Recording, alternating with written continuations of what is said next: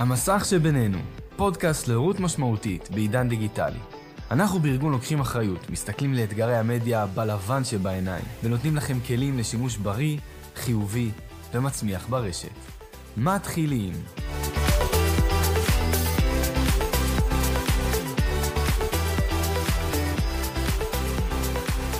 טוב, שלום לכולם, ברוכים הבאים לעוד פרק שלנו בלוקחים אחריות, בפודקאסט המסך שבינינו אורות משמעותית בעידן דיגיטלי. אני פה עם אה, אורחת מיוחדת, מיכל גיאר. מיכל היא נציגת השפי בחמד, היא גם אה, יועצת אה, פה בפתח תקווה, בכפר נוער, והיא עוד תספר ותפרט בדיוק על כל תפקידיה, אבל קודם כל, מה שלומך מיכל? ברוך השם, שמחה שאנחנו נפגשים סוף כל סוף. כן. תכננו את זה מלא זמן. לגמרי, לגמרי.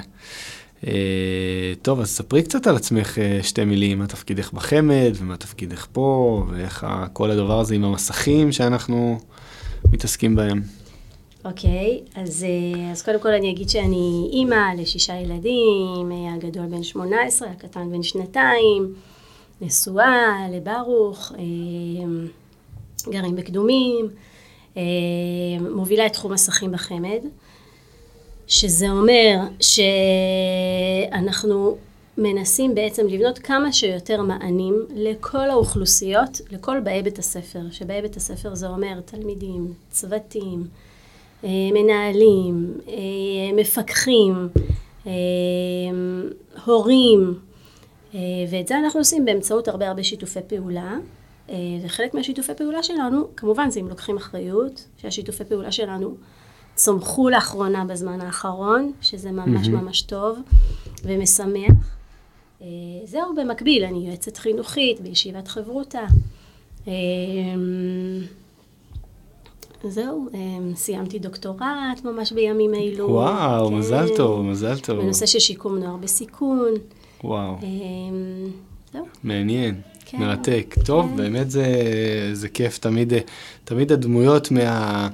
בהנהלה של משרד החינוך, זה תמיד מעניין, אני קלטתי את זה, יש להם איזה יום אחד שהם עושים משהו אחר, כזה יום, יום יועצת, יום אני בן אדם רגיל כאילו, ואז זה מאוד, אה, זה חזק, אני, אני דווקא מתחבר לזה. אה, טוב, אנחנו באמת אה, סביב המלחמה נפגשים, באמת, טוב. כל, קשה. כל עם ישראל עובר תקופה לא פשוטה, השבוע שאנחנו נפגשים בו, אני לא יודע בדיוק מתי הפודקאסט יעלה, אבל כן, התבשרנו, כל הזמן יש בשורות להתבשר, כל ההותר לפרסום, כל הדבר הזה שכבר יש עליו אין ספור עיבודים רגשיים של אנשים ברשת, אני לא יודע, לפעמים יש אנשים שצוחקים על זה, ויש אנשים שכל אחד איכשהו אה, חווה את, ה, את הדבר הזה שכל הזמן יש התרחשות. אה, קצת מקשה עלינו לצאת מה, מהטראומה לעיבוד שלה, לפוסט, לרגע, כל אחד עם, ה, עם התופעות שהוא חווה. אה, בעיקר מעניין אותי לשאול אותך, אה, אבל מיכל, דווקא בהקשר של הצוותי חינוך. כי תראי, באמת זה לא סוד שהצוותי חינוך, מעבר לצוותי חינוך, כל, כל, כל, כל אחד עובר את הדבר הזה בעצמו ברמה כזאת או אחרת. את הטלטלה ואת הקושי ואת החשיפה, כמה הוא נחשף, כמה הוא לא נחשף. אבל פתאום בתור צוותי חינוך, אפילו מעבר להורים, יש לנו כאילו עוד איזושהי אחריות. חלק מהצוותי חינוך בכלל מגויסים. והמעט שנשארו, אני אומר כאילו עוד, יש גם הרבה דברים רגע לטפל בהם אה, פרקטיים, כאילו אוקיי, מי נכנס לכיתה עכשיו, אה, בטח עם אה, המורים ששומעים אותנו עכשיו, ובטח מכירים את הדבר הזה, כי יש הרבה חוסרים. ו...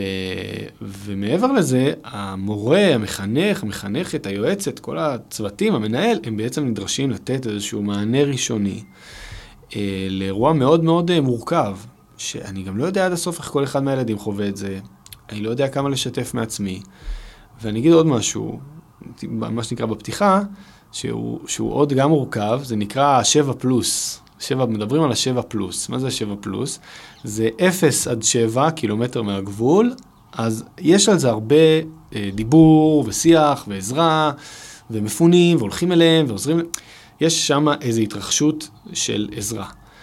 אבל רוב מדינת ישראל היא לא, היא 7 פלוס. כאילו כולה, לא יודע, אנחנו פה בפתח תקווה, הייתי בגבעת שמואל, היה אזעקה עכשיו בגבעת שמואל, כאילו אתה, לא, אתה באמת חובד ואתה, ואתה אומר, אוקיי, רגע, ראיתי בחדשות שגם אם אתה בבניין, יכול, אתה כבר לא יודע, המוח שלך עובד במלחמה. ומה עם השבע פלוס האלה? זה, זה בעצם לגמרי. כולנו. אה, איך אנחנו בתור אנשי חינוך יכולים, מה תפקידנו בעת הזאת, מה האחריות שלנו, אה, וגם אולי נשמח אם נדבר על מה לא האחריות שלנו, אבל טוב, זה כבר בשלבים הבאים. אוקיי. האמת שאתה מחזיר אותי לימים הראשונים של המלחמה, שזה היה מעניין, כי ישר אנחנו דיברנו, ממש ממש בימים הראשונים, ואני חושבת שהפרויקט הראשון שלי אחרי המלחמה, מיד עם פרוץ המלחמה, זה היה דווקא פרויקט משותף. אה, ואני אגיד איזשהו מושג מאוד מאוד קשה. אה, אני הרגשתי שיש ב, לנערים שלנו, לנערות, אני הרגשתי שיש סוג של אה, יתמות ממחנך.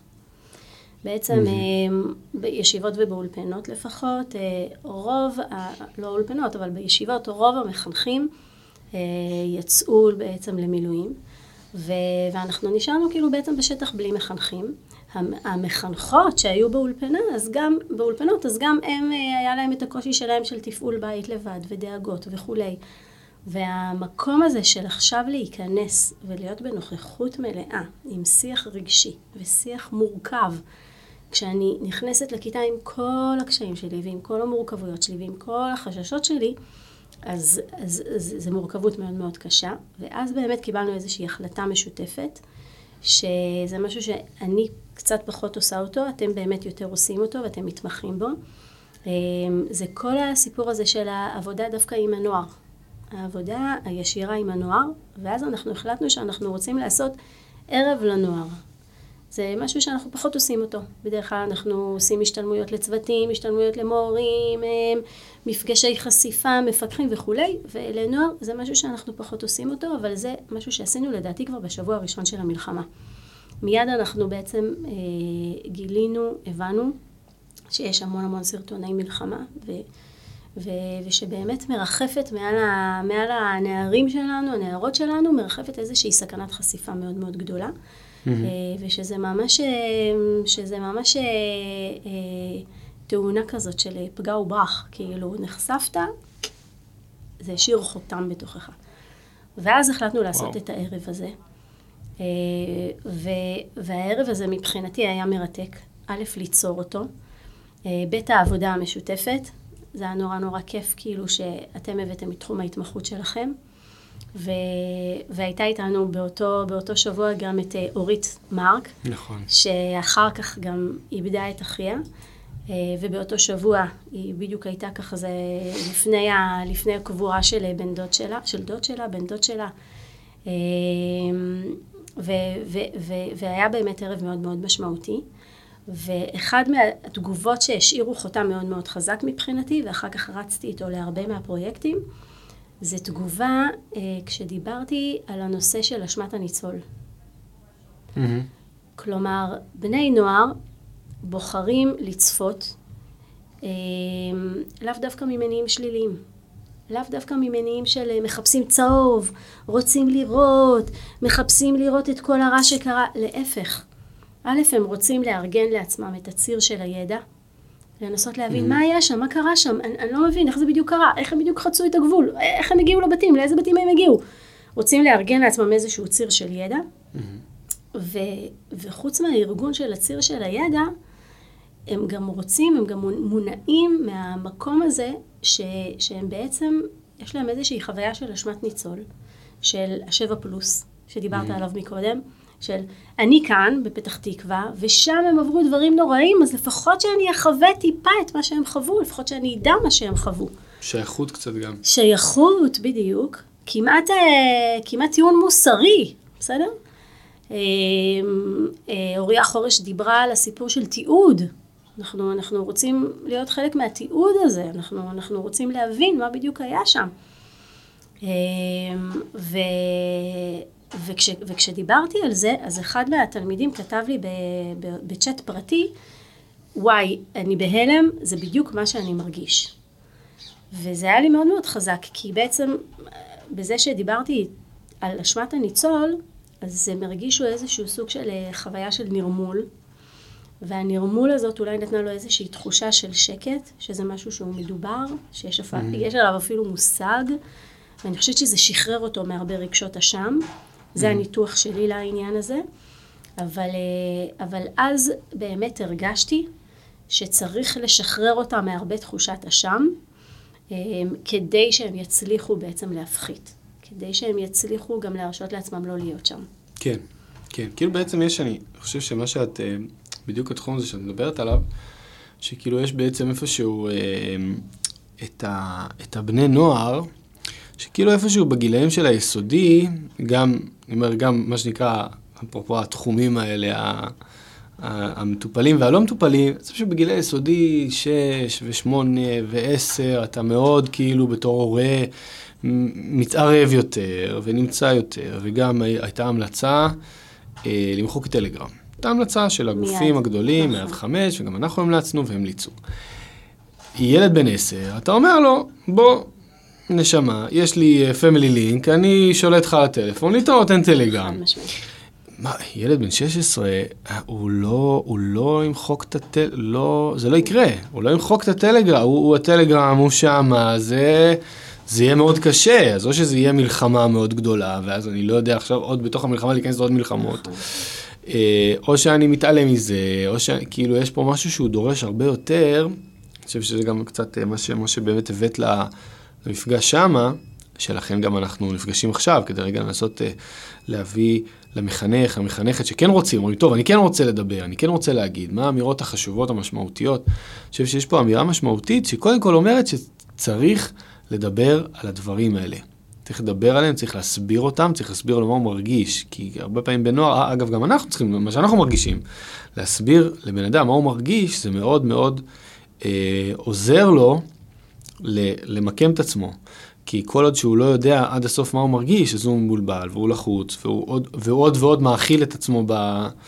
אה, וכאילו יש פה איזה הגדרה שאהבתי ממש של, אה, של דוקטור אונסלו, אמר שזה כמו קורונה, שקודם כל אתה נדבק, ואתה כאילו לא סטרילי בעצמך בתור מחנך, בתור הורה. ואתה כאילו בחוסר שקט, ועכשיו לך אתה, כשאתה בחוסר שקט, לך, לך תרגיע מישהו אחר שהוא בחוסר שקט. אתה, אתה בעצמך, עוד כמו שדיברת על החוויה שאתה מוצף, אתה, אתה עם קורונה, עזוב, מה שנקרא, עזוב, לך תהיה בבידוד, כאילו, ת, קודם כל ת, תיקח, ת, ת, תעשה עם עצמך איזו עבודה עם הנפש שלך. אה, וכשאתה מגיע לתלמיד, באמת חשוב להסביר לו, אוקיי, מה, מה קורה פה? מה זה הסיטואציה הזאת של... מה אתה מרגיש. אני חושב שהצרכים האלה של, אה, דיברת אה, גם על הידע וגם על השייכות, וגם על כל המניע הזה של, ה, של הקורבנות, זאת אומרת, הידע הזה קצת קשור לחוויית החוסר שליטה, נכון. שהכל זז, עכשיו אני רוצה לארגן מה קורה, אז אתה פתאום, אנשים היום מעודכנים, אני תמיד אומר לאשתי את הדבר הזה, שאתה מעודכן ברמות היום, שאני לא יודע אם בקבינט הם כאלה מעודכנים, כמו שאתה אומר, אתה מעודכן בהכל, אתה יודע מה קורה בכל זירה. עכשיו, זה ממש דבר שהוא באמת לא בריא, אתה, אתה לא יכול להיות כל הזמן כל כך, אבל בגלל חוויית חוסר שליטה, אז אתה נורא רוצה. אז כשאתה מבין שאתה בחוויית חוסר שליטה, תחתוך את זה. כשאתה מבין שאתה בחוויית חוסר שליטה, אז אתה יכול הרבה יותר לפעול כדי למזער את החוסר שליטה הזה במציאות שלך, במקום ללכת ולנסות. אז השמות האלה, תן לזה שמות, תסביר לו מה קורה. תן לו להבין את, את המסגרת הזאת, אני חושב שזה חשוב. אני חושב שאפילו יש את המפגש הזה מוקלט, מי שירצה לראות את המפגש ההוא שלנו, אפילו יכול, אה, יכול, אה, אני אשים פה למטה את הקישור בפרק, מעולה, מעולה. והוא אפילו יוכל לראות ולהשלים את זה. טוב, אז, אז עוד, את רוצה עוד, עוד כמה מילים על ה, רק על הנושא הזה? אני אגיד עוד משהו בהקשר של זה, שהעבודה שלנו אחרי, ב, עם המלחמה הפכה להיות עבודה מתגלגלת. כלומר, השטח דיבר משהו, ואז החלטנו מה אנחנו רוצים לעשות. השטח דיבר משהו, ואחרי אותו שידור, באותו ערב, אז uh, פניתי לפסיכולוג בשם uh, אסף uh, מורד, שאיתו אני עובדת הרבה, הוא ממכון ארבל. אמרתי לו, תקשיב, כאילו, אם המפגש שעשינו היה מפגש יותר מניעתי, אנחנו רצינו למנוע בעצם את המפגש שלהם עם הסרטונים המורכבים האלה, עכשיו אני בעצם מבינה שאנחנו כבר צריכים לעלות רמה. זה כבר לא יכול להישאר ברמת המניעה. עכשיו אני רוצה שאנחנו נכין מפגשים עם כלים ממש מעולם הטיפול, כדי שמורה פוגש ילד שכבר ראה סרטון, עזוב למנוע מהם לראות סרטונים. כן. ילד שכבר ראה סרטון, מה הוא אומר לו עכשיו? נכון. ואז הוא בעצם דיבר על כמה עקרונות מאוד מאוד חשובים, ואחד מהעקרונות, שתיים מהם, אני אפילו לא רוצה להזכיר אותם כאן, אז קודם כל באמת, כמו שאתה אמרת, לנרמל להם את זה, ולהגיד להם, אתם בעצם רוצים לחבר רצפים. אתם הלכתם לאיבוד, כולנו איבדנו שליטה, לכולם הכל מאוד מאוד מבולגן כאן, מאוד מאוד מפורק כאן, ואנחנו רוצים לחבר רצפים, ואתם מנסים לחבר את הרצף של הידע באמצעות כל המידע שאתם רוצים לצרוך. זה דבר ראשון. אנחנו מנרמלים להם את זה, ממשיגים להם את זה. דבר שני, אנחנו רוצים לבוא ולהגיד להם, אנחנו גם קצת רוצים להוריד מהם את האשמה. להגיד להם, תשמעו, אנחנו המבוגר המשמעותי כאן, והתפקיד שלנו בעצם למנוע מכם לראות סרטונים כאלה. כלומר, אנחנו בעצם במידה מסוימת נכשלנו, ב... נכשלנו בתפקיד שלנו. עכשיו, ברגע שאתה לוקח על עצמך את התפקיד, שהתפקיד שלך היה מהם למנוע חשיפה לדבר כל כך קשה ולדבר כל כך מורכב, אתה לוקח מהם את האשמה. כי מדהים. בעצם אתה אומר, אני, אני אשם בזה שנחשפתם לזה. עכשיו, אשמה זה אחד מהדברים הכי הכי קשים מה, מה, בתוך הפגיעה הזאת. Mm-hmm. אז בעצם אנחנו לוקחים מהם את האשמה ואנחנו אומרים, עזבו, זה שלנו. אנחנו היינו אמורים למנוע את זה מכם. בסדר? מדהים. ו- ו- ודבר נוסף שאנחנו מדברים עליו, ודיברנו עליו גם אז, כן, בשידור, זה סיפור של תקווה. מאוד מאוד חשוב לנו לתת תקווה, לדבר על משמעות, אה, וגם צריך לבסוף לומר כאן, ש- שגם הטראומה משנית, ש- ש- שאנחנו רואים אצל הרבה מהחבר'ה שנחשפו, נכון. אז 15 אה, אחוזים בעצם אה, לא יירפאו באופן ספונטני. השאר כן באופן ספורט, ספונטני. ומי שלא, אז יצטרך ללכת להתבעצות, לטיפול, לקשר, כדי להפוך את זה מטראומה לצמיחה. זה המקום של, של התקווה. לגמרי. כן, שזה מודל נתת. תקווה גדולה, זה כן. נותן, אה, נותן הרבה, נותן הרבה. תכף אולי נדבר גם על מודל נתת, איך הוא בדיוק, אה, איך הוא בדיוק פועל. אה, אבל תראי, באמת היום החשיפה היא כמעט, כמעט בלתי אפשרי לו להיחשף. תראה, אפילו הייתי, הנה אני מספר לך את זה גם בפודקאסט בעצמו, הייתי אצל... אצל אברי גלעד, ועשינו לו ראיון, והוא סיפר על זה שהוא כל כך שומר על עצמו, וכל כך שומר, יש לו בנות קטנות, 10 ו-12, הוא כל כך שמר עליהן, ואמר, מה לעשות, הם הלכו לפיצוצייה לקנות אה, מסטיק. ואז הבת שלי פעם ראשונה ראתה שיש חטופים. והיא כמעט לא ישנה בלילה, כאילו, פתאום אתה... מה תעשה? אתה פתאום מתוודע לדברים. גם אני לאט לאט, כולנו פתאום מתוודעים. אתה אומר, מה באמת? אה, זה היה שם? פתאום אתה קולט, זה קורה לך את החוויית ההתפכחות הזאת.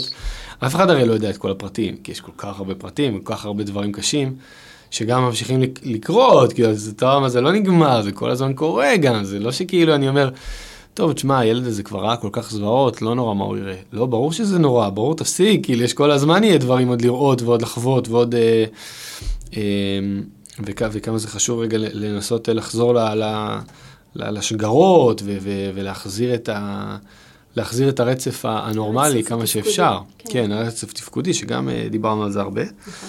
Um, אבל באמת אני אומר, אוקיי, באמת המקום ההורי פה, כאילו, אוקיי, אני בתור מחנך, אני בתור הורה, אני אומר, הרבה פעמים באמת המקום הזה של, ה, של המסך, ואני רגע לוקח אותך טיפה למקום אחר, אני מקווה שתסלחי לי על זה, אבל זו באמת שאלה שהיא מעסיקה אותי.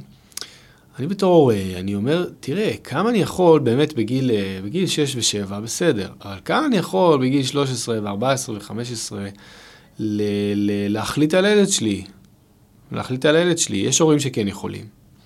אבל אני רוצה להגיד לך שמהחוויה שלי, ואגב, אני חושב שזה גם מגובה מחקר איפשהו אצל יניב, אבל uh, מהתחושה שלי, גם ההורים שכן שולטים בגילאים האלה, uh, זה כבר לא כל כך, זה לא אמיתי. כי הוא בן 14, טוב, אז אתה אומר לו, תשמע, אצלי בבית, א', ב', ג', אני מחליט. בסדר, אתה מחליט, אני הולך לחבר שלי, הולך לשכן שלי, הולך ל... ל... למישהו אחר, ושם אני רואה מה שאני רוצה, ואני שומע מה שאני רוצה. כאילו, ה... מצד, אני מאוד רוצה לגונן עליו ולשלוט על הסיטואציה, כאילו, אנחנו מדברים פה דברים שבאמת הם, תראי, גם 15% זה לא מעט, וגם יש הרבה עם אה, טראומה משנית, ויש גם הרבה עם טראומה אמיתית, ויש גם כל כך הרבה דברים שכאילו עוד יהיו פה, וראיתי... ראיתי איזו אזהרה של איגוד, ה... איגוד המטפלים וה... וה... והפסיכיאטרים, והם אמרו, תקשיבו, אנחנו צריכים, אנחנו צריכים, כאילו, אנחנו צריכים גיבוי, יש פה כאילו... ו- ואני אומר, אוקיי, אני, אני רוצה לשמור על הילד שלי, יש פה אירוע קשה, חשיפה, אזהרה, שלטים צהובים, תן לו בראש. מצד שני, זה לא, זה לא כל כך עובד ככה, כאילו, הוא, הוא כבר, אתה יודע, עם הטלפון שלו, שם. הוא שם, הוא בחיים שלו. אני לא, כאילו, איפה, איפה, איפה זה פה, כאילו, איך אני מחבר את השתי קצוות האלה שלא לא מתכנסים, כאילו. אני רוצה לעזור לו, אבל אני לא יכול לשלוט עליו כל כך בגילאים האלה כבר. כאן אתה אה, לוקח אותי לסיפטום, כאילו, של האצילו בעת צרה. כאילו, שפתאום הם הורים באופן כללי, אני גם רואה את זה בבית הספר, נפגשים באיזושהי מציאות מאוד מאוד מורכבת, ותצילו אותי עכשיו, תנו לי רעיון מה לעשות עכשיו, עכשיו, עכשיו אני צריך. אבל הסיפור שלנו מתחיל עוד הרבה הרבה הרבה לפני. יש איזשהו מאמר מאוד יפה של אה, אה, אליזבת גלאון ורינה כהן, אה, שהם מדברים על סגנונות של מנהיגות, וכשהן מדברות על הסגנון של המנהיגות, הן בעצם מדברות על שלבים. ו... ושבעצם בכל שלב יש סגנון מנהיגות אחר שאנחנו צריכים לתת לילדים שלנו. אז יש את ההתחלה שזה קביעה. אנחנו כאן נקבע להם, אנחנו נגיד להם זה אסור, זה מותר, בשעה הזאת אסור, בשעה הזאת מותר, קביעות. זה התחלף הסגנון הזה של הקביעה כשהילדים התחילו לשאול אותנו למה. וואו. למה זה, איזו שאלה התפתחותית, זה לא סתם. בעצם אז הם מבקשים איזשהו עומק. וכשהם מבקשים מאיתנו עומק, אנחנו נתחיל לשכנע אותם. נגיד להם, אתם יודעים למה אנחנו לא מסכימים בארוחת, בארוחת ערב? כי אנחנו רוצים שבארוחת ערב כולנו נשוחח אחד עם השני, וקצת לשמוע אתכם מה היה לכם במהלך היום, וגם שתתרכזו באוכל, ו... ו- ותכניסו את האוכל אחרי שאתם מברכים עליו, וכולי וכולי וכולי. אנחנו ננמק להם למה אנחנו לא רוצים שהם יצפו בסרטונים בזמן הארוחה, או לא משנה, ננמק להם למה אנחנו מסכימים יובל המבולבל, אבל אה, זאתי אנחנו לא מסכימים. אנחנו פשוט ננמק להם, נשכנע אותם. השלב שאנחנו, שהם כבר לא יהיו במקום של השכנוע, זה השלב שאתה מדבר עליו, של, של תחילת גיל ההתבגרות, שבו הם כבר יתחילו לגלגל לנו עיניים, כאילו, וואי, מה איזה חופרת את, מה עכשיו? כל ההסברים האלה, חפרת לי את הצורה. שבשלב הזה הם בעצם צריכים איזשהו סוג של סגנון אחר, שבו הם מבקשים מאיתנו איזשהו תהליך היוועצותי. כלומר, אנחנו... נשאל אותם הרבה שאלות. מה אתם אוהבים? מה אתם לא אוהבים? זה היה לכם נעים לצפות בזה? אתם רוצים לצפות בזה עוד? אתם רוצים עזרה שלי? אולי אני אכבה לשעות מסוימות האינטרנט בבית, זה יעשה לכולנו שקט. מה אתם אומרים? כלומר, אנחנו נעשה איזשהו תהליך שיש בו הרבה שאלות ופחות סימני קריאה. אנחנו ננסה להבין מהילד מה טוב לו, מה נעים לו, לא בצורה שיפוטית, בצורה שהיא נעימה, בסדר? תכף אני אקשה על, על השלב הזה, אבל השלב הבא זה השלב שלנו לשחרר. אחרי שבנינו איתו את כל המהלכים mm-hmm. האלה, הוא מגיע לאיזשהו שלב, 17, 18, שבו, פה. כן, אני חייב בהקשר הזה. הילד הלך לצבא, מה, עכשיו אני אחליט לו איזה סרטונים אני, לראות? אני חייב לספר לך, זה פשוט כל הזמן מעסיק אותי. יש אימהות מתייעצות איתי על אה, דברים, סינונים. אני תמיד שואל אותם, כי הייתה איזה אמא אחת, היא אמרה לי, תקשיב, הבן שלי, והוא נורא מתנגד, והוא לא רוצה פמילי לינק, ואני לא יודעת איך לשכנע אותו. אמרתי לה, רגע, גברת, מה, בן כמה הילד? היא אומרת לי, הוא בן 21. אמרתי לה, די, די, בן 21, אל תשימי לו, תשחררי אותה, תני לו. כאילו, היה שם בבית כאילו קצת כזה שמרן, והוא היה עד גיל 18, הוא גר, עד גיל 20 הוא גר בבית, כי הוא לא יודע מה היה באיזה, לא יודע איפה היה, באיזה מסגרת על תיכונית, והוא היה כאילו, הוא נשאר, הוא פשוט נשאר כאילו הילד הקטן של אמא שלו. זה לא, זה לא בריא, זה לא, אמרתי לה, תקשיבי, זה לא בריא, דברי איתו, אם הוא צריך עזרה, תעזרי לו. אבל תני לבן אדם כאילו. ואני חושב שמה ששרטטת זה יפה, כי בסופו של דבר צריך כל הזמן להחזיק בראש שהילדים האלה, הם יצטרכו להיות מבוגרים דיגיטליים, לא רק ילדים דיגיטליים, ואז אתה אומר, וואי, מה אני אעשה, מה אני לא אעשה, הם עושים לי ככה, הם עושים לי ככה. אתה, אתה חייב להבין שאם אתה לא תביא להם את, את, את השלב הזה של ההיוועצות, שבו אתה באמת מגיע לעומק של מה הם רוצים ומה הרציונל, וגם שם אני מוסיף על גבי המאמר, שהוא מקסים, אני חושב, גם בטוח כתוב שם, את, ה, את השיתוף, למה אני עושה את מה שאני עושה, בלי עכשיו להגיד לך מה לעשות או לשכנע אותך, אני גם משתף אותך מהחיים שלי. אני חושב שהשלב הזה, הוא בסוף בונה את השלב הבא. כאילו, אם אתה לא רוצה שהילדים שלך יצאו אף פעם מהבית, אז תמשיך כל הזמן לקבוע עליהם ולשים להם סימני קריאה, וימשיכו לגלגל עליך עיניים. כי פשוט אתה, לא הבנת שכבר עברת שלב, אז תעבור את השלב, כאילו. זה ממש חשוב. יש, יש, אני חושבת שיכול להיות שמי ששומע אותנו שואל את עצמו שאלות שתמיד כשאני מציגה את המודל הזה מול מורים, אז, אז מורות או הורים אומרים לי, לא הבנתי, מה זה לייעץ? אני לא יכולה לקבוע לו כבר כלום בשלב הזה? מה נסגר? איפה האמירה שלי? איפה הגבולות שלי? איפה הסמכות ההורית שלי? אז קודם כל אני לא אמרתי שאי אפשר לקבוע, אני פשוט אומרת שיש שלב מסוים, שהסגנון שיח המסוים הזה יותר רלוונטי. גם כשהילד בן שלוש, אני אשאל אותו שאלות. אבל הסגנון שיח יותר רלוונטי בגיל הזה הוא אה, היוועצות. אבל זה לא אומר שלא יהיה לי קביעות. יהיה לי קביעות, ויהיה לי גם שכנוע, mm-hmm. יהיה לי, אני, אני ארביץ בו אידיאולוגיות, כן? אבל, אבל, ה, אבל ה, הכמות, בסדר? האיכותית יותר, תהיה של ההיוועצות בשלב בגיל ההתבגרות. אבל יהיה כמובן גם סגנונות אחרים. אבל זה בעיקר מה, ש, מה שרלוונטי, ועוד מה שאתה בעצם תיארת מקודם, זה הסיפור הזה, הסיפור ה, של הגרף.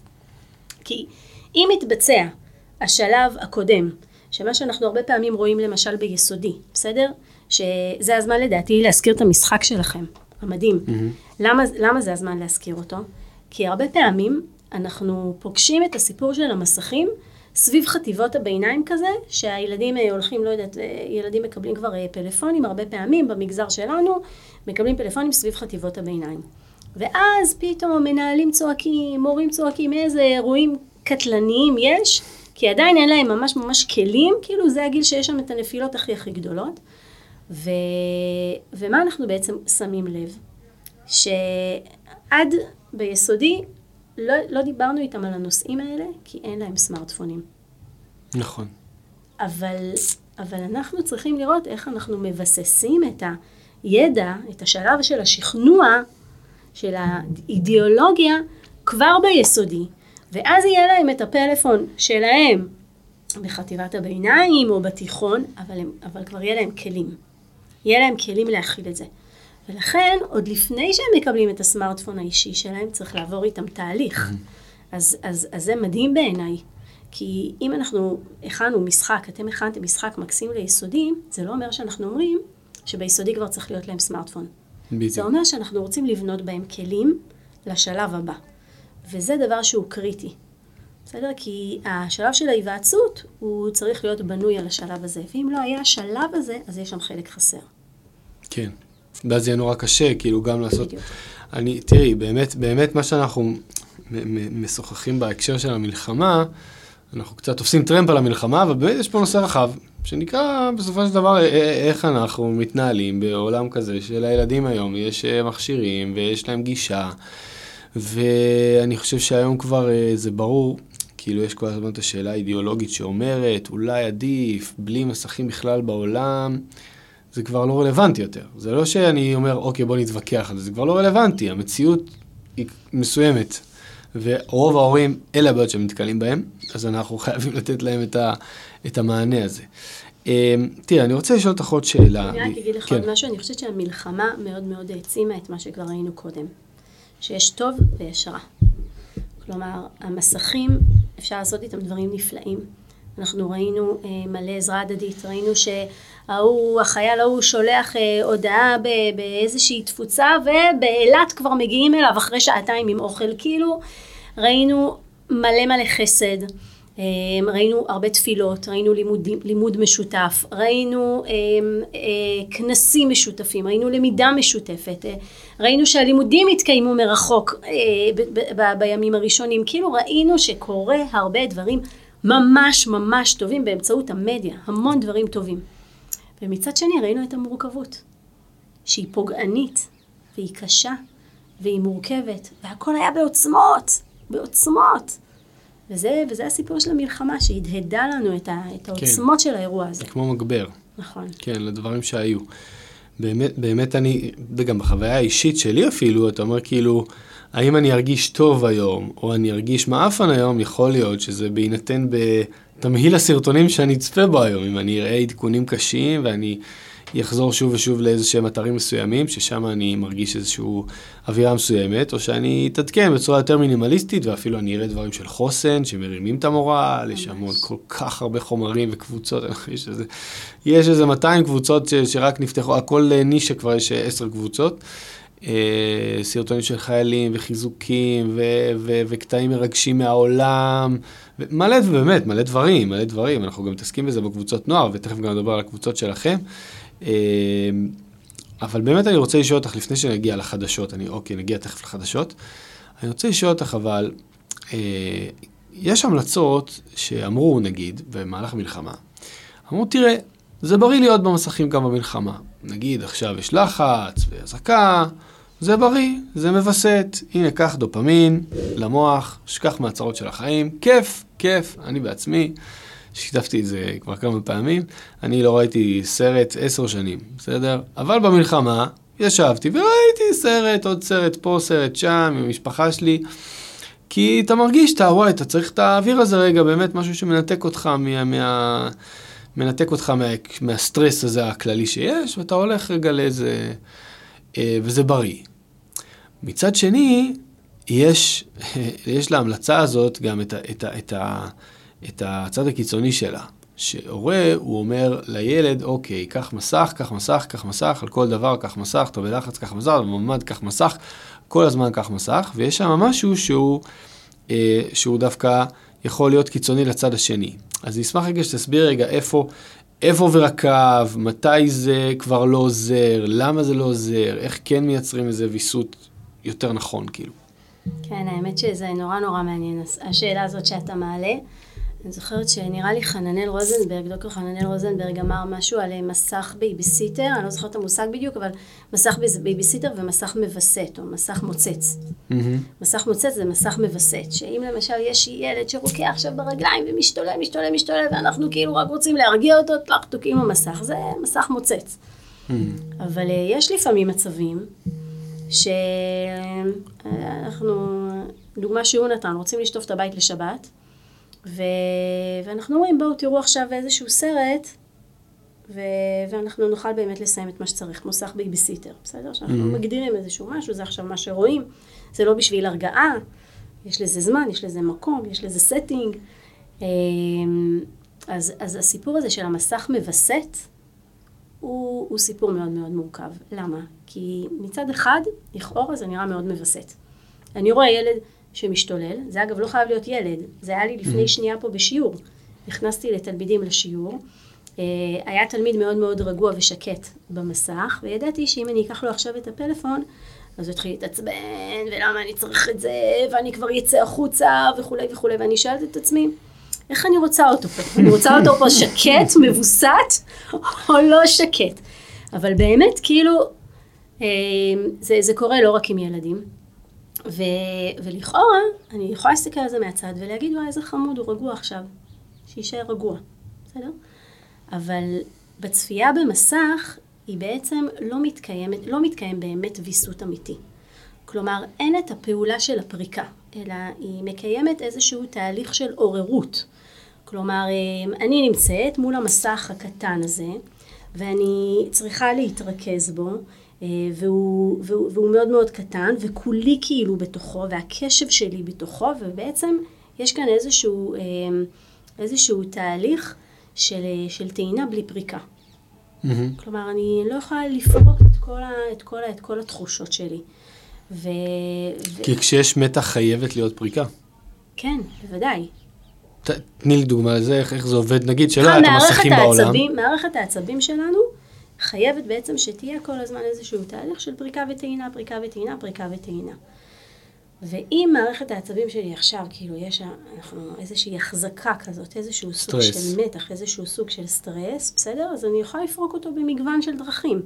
אני יכולה לצייר, אני אה, יכולה ליצור, אני יכולה לצאת החוצה, טבע, זה ממש תהליך של פריקה. אה, אני יכולה לעשות ספורט, ואני יכולה גם לעשות ויסות הדדי. שוויסות הדדי זה שבעצם מערכת עצבים אחת אה, מבוסתת על ידי מערכת עצבים אחרת. כלומר, מפגש בין שתי מערכות עצבים.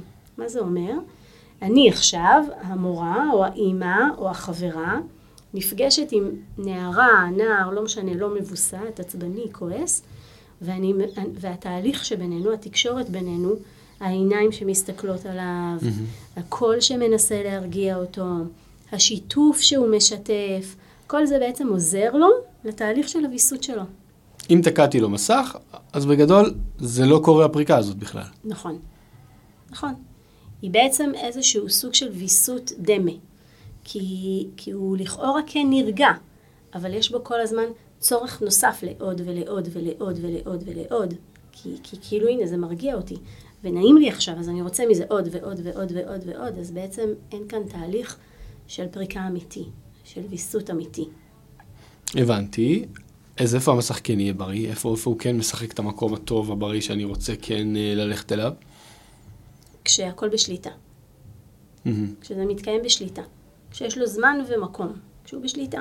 כלומר, אם אני מגדירה לעצמי, אה, הנה, זה גם משהו שאני חווה אותו הרבה פעמים בבית שלי, שאני שומעת על איזשהו משהו שקרה ואני עכשיו רוצה לראות, ויש לי ילד בן שנתיים, תוך שנייה הוא רק רואה אותי במסך. זה, זה ממש כמו. הניסוי של הפרצופים שהיה, של, ה, של האימא, ש, ש, שפתאום הפרצוף שלה זה, ואז הילד מתחיל להשתולל, כאילו פתאום האימא שבע, אדישה. שבע, שבע.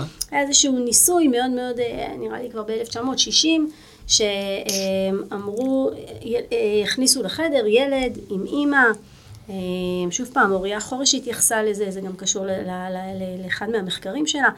אה, אימא וילד ישבו ושיחקו בחדר, ואז אמרו לאימא, עכשיו את עושה אה, פרצוף, אה, פרצוף לא מגיב, פרצוף חלול כזה, מהמם. לא מחייכת, לא מגיבה לו, לא מתייחסת, פרצוף בוהה כזה. ואז ראו שהילד, בשביל תשומת הלב, של, בשביל תשומת הלב, התחיל להתנהג התנהגויות מאוד מאוד קשות. בוכה, רוקע ברגליים, משתולל, רוצה לצאת מהחדר. ו, ועכשיו עשו את הניסוי הזה עם המסכים. וואו. מה קורה כשאימא במסך. ובעצם ראו התנהגויות מאוד מאוד דומות ואפילו קיצוניות יותר. וואו. וזה משהו שאני לגמרי רואה אותו בבית שלי. כאילו הילד שלי רק רואה אותי לוקח את הפלאפון, לוקחת את הפלאפון, והוא כאילו כבר רוקע ברגליים וואו. ומשתולל ובוכה, ואימא, אימא, אימא, ונורא נורא מתעצבן, ופתאום הוא רוצה לאכול, ופתאום הוא רוצה לשתות. וזה בדיוק הסיפור של הזמן והמקום שאתה נותן לדברים. זה בסדר שאני ארצה להתעדכן ולאפשר לעצמי איזה חצי שעה או שעה לראות סרטונים ולשמוע ולתקשר וקצת רשתות חברתיות וקצת וואטסאפ עם המשפחה וקצת צחוקים. זה בסדר גמור, אבל להגדיר לזה זמן ומקום. אם בשעות אחר הצהריים זה עושה לא טוב לבית שלי, אז אין בעיה, אז בשמונה וחצי כשהם הלכו לישון. אם בשמונה וחצי זה עושה לא טוב לתקשורת עם בעלי, אז אין בעיה, אז בתשע. כאילו, להגדיר לזה זמן ומקום, זמן מאפשר. וואו, זה כאילו כל כך חשוב. זאת אומרת, כשזה מוגדר, זאת אומרת, גם הילד יודע אולי שעכשיו זה זמן, שזה זמן מסך, וזה בסדר, וזה טוב, או שאני קובע עם, אה, עם אשתי, ואומר, תקשיבי, בערב, היום אנחנו נראה סרט, או, או משהו, משהו מסודר, אז באמת אני יכול אה, לקבל את היתרונות של המסך. אבל כשזה כאילו, אה, אני מתפרק לשם, אז זה כמו, זה כמו אוכל, ממש אותו דבר, כאילו. שליטה. כן. פשוט סיפור של שליטה. כן, כן, זאת אומרת, כשאני מפורק, אז אני רק, אני, אני לא יכול, זה כאילו, זה לא ייתן לי, זה תמיד נותן לי אשליה שאני, שאני עכשיו אה, אוסף את עצמי, באמת אני לא, כמו התלמיד ההוא שהוא כל הזמן, שהוא ממשיך להיות נורא רוגז, זה לא שהמסך באמת אה, ויסת אותו, אלא זה, זה אשליה כזאת, ובשנייה שאני רק אזיז משם את המסך, אז הכל אה, יתפרץ. טוב, אולי זה טוב לפ- לתת לו לפרוק, טוב, צריך לראות באמת על חשבון שיעור או לא, כן. זו שאלה. זה חתיכת סוגיה. אני חושב שאף אין אף מורה בעולם שלא היה לו את השאלה הזאת בראש פעם. זו שאלה שעוברת לכל אחד בראש. האם ל... זיהית את ה... זיהית את התקלה ואתה אומר, אני אעלים ממש. עיניים או לא? אחד מה... מי שלימד, אני כשנכנסתי להיות מחנך, אז, אז חינכתי עם מחנך בהתחלה, הייתי מתחתיו, והוא אמר לי, אמר לי, המחנך הכי חשוב זה מה אתה רואה ומה אתה לא רואה. אתה חייב להיות, כאילו, זה הכלל הכי, כאילו, לימד אותי. אה, אז גם הדבר הזה, אבל... האם אני עוסק כן. בכיבוי שריפות, או האם אני כן. עוסק בחינוך? לגמרי, לגמרי, נכון, נכון מאוד. אז אני חוזר רגע לכלי הזה במסך, לדעת שהמסך, יש לו שני מצבים. יש לו מצב שהוא בעצם אה, רק מכניס לי ליותר מתח ולא עוזר לי, גם באישי והפרטי, כאילו פתאום איזה, אני, אני מרגיש איזה צורך כזה חזק מאוד, או אני חייב להתעדכן, אני חייב לראות, זה לא בריא. זה לא בריא, רק תדע שזה לא בריא, תדע שזה לא בריא, לא, לא יקרה כלום, רק תדע שזה לא היה לך בריא עכשיו. אז אל, תיק, אל תיכנס לבולמוסים האלה, כאילו יותר לנסות להגדיר לעצמנו.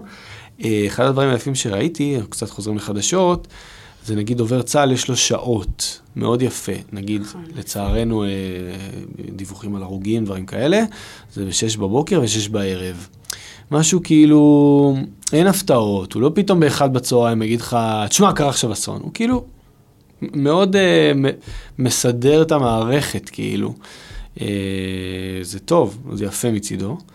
אה, באופן כללי, באמת, כל, ה, כל המפעל הזה, הדובר צה"ל, זה פתאום שם על הבמה באמת את, את, את, את, העולם התקשורת שלנו והמדיה שלנו, זה כאילו, זה, שם המלחמה, כאילו, המלחמה היא במדיה קורית. זה נכון שיש גם פיזי דברים, אבל כאילו, שם נלחמים, לא יודע כמה, אה, לא יודע, יש שם, אה, לא יודע, עכשיו חצי מיליון חיילים נלחמים, בסדר, אבל יש לך שמונה מיליון שנלחמים בתוך, ה, בתוך המדיה, כאילו, ושם הם כל הזמן במאבק, ומי יעדכן, ואיפה תתעדכן, וכל אחד מנסח לך את הדברים. אמ, והם בעד ארץ, והם בעד ישראל, ולא בעד ישראל, כן, כן לצאת מעזה או לא לצאת מעזה, כן, או קודם כל חטופים, כן, ואז לחימה, כן. ואם לא לחימה, וכל לא חטופים, נכון, והכל נכון. בעצם מתקיים שם. נכון. נכון, וזה מאוד קשה, בעיקר באולפנים, בעיקר בטלוויזיות, ששם באמת זה מאוד מאוד מאוד קשה לשמור על אה, שפיות לצד המסכים, אני, אה, אתה מגיע לאיזה מקום ויש טלוויזיה, אתה פשוט, אתה גם לא יכול לא להתעניין, אה, זה נורא קשה. אה, ולצד זה באמת יש גם את הפלטפורמה שהקמת, שזה מעניין מאוד, השיתוף פעולה שהיה לך עם אה, מזרחי ועוד שם במכון הרבה, סביב, ה, אה, סביב העדכונים לילדים, שזה חזק. אז אולי תספר לנו שתי מילים על הדבר הזה, זה מעניין. אז אני אגיד ש... שממש, שוב פעם, בימים הראשונים, אבישי מזרחי, אה, התקשר ו... וסיפר שהוא כתב איזשהו פוסט על זה שאנחנו צורכים כל כך הרבה חדשות, ומה עם הילדים? גם הם צריכים לדעת וגם הם שואלים הרבה שאלות. והפוסט הזה גרר הרבה הרבה תגובות של רגע, למה לא? העלית כאן איזה משהו ו... ו... ולמה לא? ואז בעצם פנו, אליהם, פנו אליו כל מיני יוצרים, אה, אבני דרך, אה, אני, הרבה יוצרים. אה, מרתקים וחכמים ואנשים שככה עוסקים בתחום הזה ובגילאים האלה, ובעצם הוקם פורמט שנקרא חדשות לילדים. ו...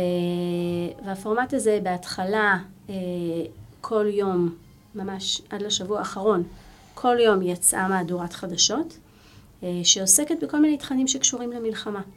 ועוסקת בזה באופן זהיר ובאופן מותאם לשלב ההתפתחותי ולשלב השפתי ולשלב... Um, התפקיד שלי שם היה יותר בהקשר של הייעוץ הרגשי. Mm-hmm. Uh, ו- והיה לנו שאלות מאוד מאוד, uh, בהתחלה התלבטנו. מה אנחנו מספרים להם שקורה, מה אנחנו לא מספרים להם שקורה. Um, האם לדבר על החטופים, האם לדבר על ההרוגים, האם לדבר ואנחנו בחרנו להתייחס לכל מיני נקודות מסוימות, ו, ותמיד תמיד השתדלנו שיש שם גם מקורות של חוסן. אמ, אז, אז בחרנו להתייחס לחטופים דרך זה שח, ש, שצה"ל חילץ חטופה. Mm. אז מהמקום הזה. אמ, בחרנו אמ, בחרנו להתייחס אה, לעדה הדרוזית ולהרוג מהעדה הדרוזית דרך זה של ברית דמים עם העדה הדרוזית שמשרתת בצה"ל ו- ושהיא חלק מאיתנו וש- ושפועלת, כלומר הבחירה הייתה ממקום של עוצמה, ממקום של כוח, ממקום של חוסן. כן. אה, כדי שהם ידעו, הם גם שומעים הרבה חזית דרומית, חזית צפונית, מה זה אומר? מה זה אומר מפונים? איך המפונים לומדים? התייחסנו לכל השאלות האלה דרך אה, אה, קצת על המורל הצבאי, על, השפ... על, על, על, אה, על השפם שהחיילים גידלו, כאילו, התייחסנו לזה דרך... וואו, זה... מרתק. כן, ויש באמת המון המון המון המון המון צפיות ותגובות נלהבות, גם של הורים וגם של ילדים. וואו, את יודעת סדרי גודל או ש... בערך? לא יודעת סדרי גודל. אבל את רואה את התגובות. כן, זה מאוד מאוד מאוד משתנה בין... כן. בין מהדורה למהדורה. בין מהדורות, יש מהדורות שיותר. כן. וואו, דבר ראשון זה מרתק, זה מרגש באמת היוזמה הזאת. נכון. אני רוצה להגיד לך שמתי שאנחנו גם עשינו איזשהו פורמט לטיפה יותר, לגילאים יותר אה, מבוגרים, כי יש לנו את נכון. הפורמט של תמצית החדשות, שעשינו להתאמה למלחמה, ופתחנו קבוצות לנוער, אה, אז שמה באו הרבה מבוגרים, ואמרו, אני לא רוצה את החדשות המבוגרים, טוב לי החדשות של הנוער, נחמד לי. כאילו, כן, מורידים לי את הקטעים המגעילים הפוליטיים האלה שאין לי כוח אליהם מה אני צריך עכשיו להתייחס לזה? אני, אני אוהב את זה, תן לי את ה... גם אנחנו. שולחים שם סרטונים בקבוצה הזאת אה, של אה, סתם סרטונים, את יודעת, נחמדים כאלה, של, שמעלים את המורל. אז הם, יש הרבה מבוגרים שעברו לשם, טוב להם שם במהדורות של הנוער. אתה חוזר למקום הזה של אמ, האם אני כלי של הכלי, או שאני שולט בכלי. כאילו, האם אני נשלט או האם אני שולט. והדרך שלהם להרגיש אה, שולט, אז אה, בתכנים שייכנסו אליי עכשיו, זה בעצם לפנות אליכם ולהגיד לכם, אנחנו רוצים להישאר בחדשות נוער שלכם, כי, כי אז אני יודע איזה תכנים אני מכניס לתוכי. נכון, וכשאני צופה בחדשות לא בטוח, למרות שיש צנזורה. נכון. אבל אני לא... נכון, נכון, זה קשה מאוד, כי תראי, באמת, ה- ה- היכולת היום, כאילו, לצד הקושי הגדול, כאילו, עם השפע הזה שמגיע, והאתגר המטורף שבא איתו, כי, כי אתה אומר, תשמע, אני נחשף, יש תכנים, יש הכל, מצלמים הכל, הכל מצלם, גם, גם מה שנקרא, איך, אה, וואי, אני לא זוכר מי התבטא ככה. לא זוכר, אבל איזו התבטאות יפה, שהמחבלים שנכנסו, הם נכנסו עם מצלמות בתור כלי נשק. זה לא היה. מצלמה, זה ממש כאילו, זה היה כלי נשק, כאילו מצלמה, כדי לפגוע, ו, ו, והנזק שעשו המצלמות הוא, הוא, הוא, הוא מטורף, בקנה מידה אדיר. ומצד אחד, זה מגיע אליך מכל מקום, והכל מצולם, וגם היום, וכל המלחמה, וכל דבר שנופל, אתה רואה כל הזמן את העשן, וכל הזמן את הדבר, אתה כל הזמן בתוך איזה... ומצד שני, יש לך היום באמת המון אפשרויות לווסת את זה נכון. אתה יכול להחליט על מי אני עוקב, על מי אני לא עוקב. אני רואה בפייסבוק, אני לא רואה בפייסבוק, אני רואה באינסטגרם, אני רואה בטיקטוק, מה אני רואה, מי אני רואה. יש לך כל כך הרבה היום, יש ערוצים, יש את הערוץ של עמית סגל בטלגרם. נחמד, בדרך כלל הוא מעלה דברים שמעלים את המורל, חמודים, סרטונים, זה כיף, יאללה, אני אהיה שם. כאילו באמת אתה יכול לבחור לעצמך איך, איך תקבל את זה. ויסות דיגיטלי. כן, עם השפע הזה, זה גם הגיע אה, הרבה מאוד צורות של הדבר. זאת אומרת, אתה לא חייב להיות הקורבן של כל מה שעכשיו רוצים להראות לך ורוצים לקחת אותך. וגם אולפני טלוויזיה, שאני אומר לך, הם, חמ- הם אנשים טובים, אבל הם באמת המודל שלהם לא מאפשר להם כל כך להיות... אה, להיות uh, עכשיו uh, ממוקדי החוסן של האומה לצערי, כן. קצת הפוך באמת, כן. uh, כי הם צריכים לדבר כל הזמן על, על אותו נושא, וזה כל הזמן מלחיץ, כי זה נושא מלחיץ, וגם ככל שהם יותר מלחיצים, יש להם יותר רייטינג, אז הם חייבים להיות הכי מלחיצים. אז כל אחד יש תחרות, מי יותר מלחיץ, מי יותר uh, מזעזע, ומי יראה בדיוק את מה שאי אפשר להראות עם הכי טשטוש שאפשר. להראות. לצערי, אני אומר לך, זה מזעזע. יש היום תכנים, תראה, אנחנו עכשיו מקדמים איזושהי חקיקה לגבי התכנים, באופן כללי, תכנים, אה, תכנים אה, שהם, אה, שהם לא מתאימים לקטינים מכל הסוגים. אבל סביב המלחמה יש עוד איזה באז, כי הנה עכשיו כולם חווים את הדבר הזה, זה לא משהו שמישהו יכול להגיד, זה מתאים לקטינים. ובאמת בחקיקה הזאת, אנחנו ממש כאילו עכשיו, יש איזה דיונים, זה חקיקה זה אירוע מטורף, אבל יש דיונים ממש, להכניס את ה, את ה, ממש את האתרים של החדשות, ולהגיד, רגע, וואלה, אולי יש פה אתר חדשות שאני לא יודע, אולי ילד בן שבע לא אמור, לא אמור להיות לו גישה לזה, לא אמור להיות לו גישה לזה, כי זה באמת קשה, זה, זה, זה יש דברים שאתה פותח, אני אומר לך, תראי, אני, אני השבוע, מה שחוויתי חוויה לא- פשוט קשה עם הדבר הזה, היה, היה איזה, איזה, איזה פיגוע. ב- של דקירה של איזה חייל, ותוך שנייה היה אצלי בוואטסאפ, פתחתי, לא ידעתי, לא הבנתי מה אני רואה בהתחלה, פשוט תיעוד של הדבר הזה. באיזה ערוץ חדשות, כאילו... כי עכשיו, לא רואים שם משהו מאוד קשה, אבל אתה, אתה, אתה פשוט, אתה חווה את זה, זה אני אומר, זה קשה. זה, אתה לא יכול, אתה מוריד את הטלפון, אתה... אתה נמצא באיזה, באיזה שוק, אז אני אומר, אם אני מבין מה זה זה גם מדיה... קצת חוויה ו- של הצופה מהצד. כן. כי כאילו, אתה רואה את זה מתרחש, אתה ואתה אומר, אני לא יכולה לעשות עם זה אתה כלום, רוצה- אני רוצה לעזור לו, תן לי להוציא לו את הסכין מהגב זה רגע. מטורף, ו- ממש. ואתה אומר, ואתה אומר כאילו, הילדים, שהם יש להם הרבה פחות מנגנונים ש, ש, של, אה, של אה, הפרדה בין המדיה למציאות, ושל רגע לה, להבין את ה... אני במרחב טוב, מוגן, הוא שם, אני כאן, זה לא אותו...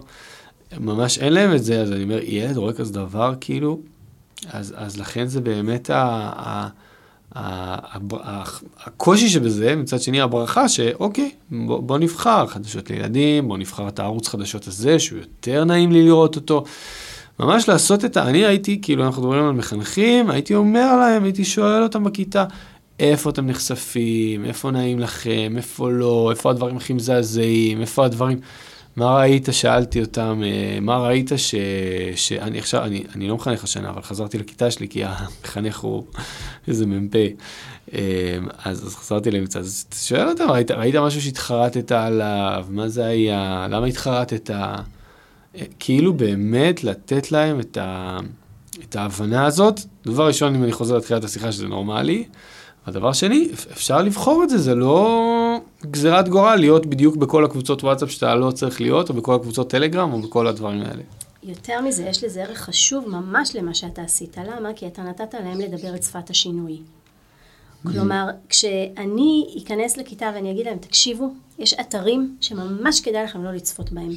אל תסתכלו על הסרטונים האלה, הם על הפנים, הם יעשו לכם ממש ממש רע, זה נחמד, אני אמרתי את שפת השינוי, והסיכוי שהשינוי באמת בהתנהגות שלהם יקרה, הוא סיכוי מאוד מאוד נמוך. אבל ברגע שתלמיד אומר בעצמו, אני ראיתי את זה בערוץ הזה והזה, וזה עשה לי רע או שזה עשה לי טוב, והרגשתי את ההתכווצות בכל הגוף שלי, והרגשתי את הדם אוזל מהראש שלי וכולי וכולי, והרגשתי והרגשתי, הוא מדבר את שפת השינוי, לא אני. ברגע שהוא מדבר את שפת השינוי, על פי הגישה המוטיבציונית, יש יותר סיכוי שהשינוי באמת יקרה. אז המהלך שאתה עשית הוא, הוא מהלך גדול והוא מהלך מאוד מאוד משמעותי. כן. ונאמר באמת עוד משהו בהקשר הזה, אנחנו דיברנו, דיברת כרגע על איזושהי חוויה משותפת.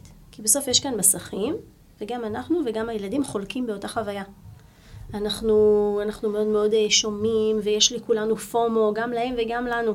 יש את ה-fear missing out, ואנחנו נורא נורא בלחץ, ואנחנו מרגישים שאם אנחנו עשר דקות לא כאן, אולי כבר קרה משהו באחד מהחזיתות, ואולי גם ירדן יצטרפו למלחמה. אז כאילו כולנו נמצאים באיזושהי מעמסה מאוד מאוד גדולה, ואנחנו בעצם שותפים לאותה חוויה. חוויה שאנחנו מפחדים לפספס, ואנחנו כל הזמן רוצים להיות מעודכנים. אבל מה ההבדל בינינו לבינם?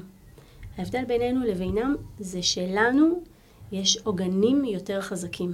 יש לנו יותר כלים להתמודד עם זה. בני נוער הם למעשה מתרחקים בשלב שלהם מהעוגנים. למה? כי זה חלק מתהליך של נפרדות. תהליך של הנפרדות זה זה שהם צריכים, הם, הם נפרדים מההורים, מדמויות מבוגרות, מדמויות משמעותיות, הם נפרדים כדי בעצם להיות בעצמם הדמויות המשמעותיות. כאילו הוא נפרד מהאבא כדי להיות אבא בעצמו. וכחלק מתהליך ההיפרדות הזה, אז הם מאבדים עוגן. אז הם בעצם מסתובבים בעולם, כשאין להם עוגן, שהם איבדו אותו בצורה, אה, בצורה אה, בריאה, כי זה התהליך, בסדר? אז הם מסתובבים, מסתובבים בעולם עם פחות עוגנים ממה שיש לנו. וכאן יש לנו תפקיד מאוד מאוד חשוב.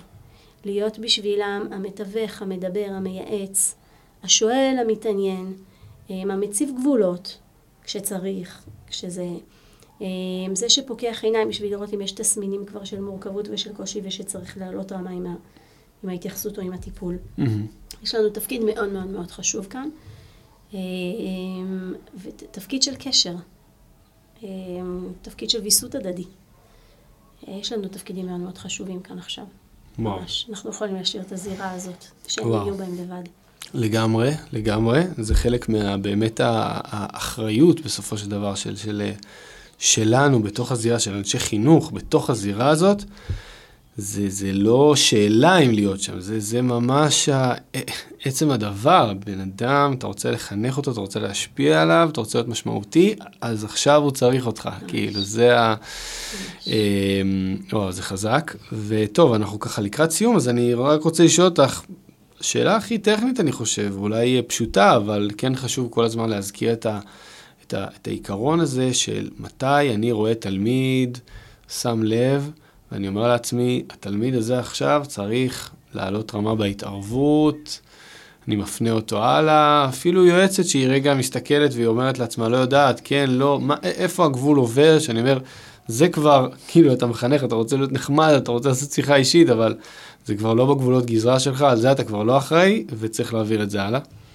אז קודם כל באמת נגיד שלאנשי חינוך, להורים, אנשים שרואים תהליך, רואים ילד לאורך זמן, יש להם כלים לאבחון מאוד מאוד מאוד חשובים. הם בעצמם יכולים להבין אם עובר על הילד משהו או לא, כי הם רואים שינוי.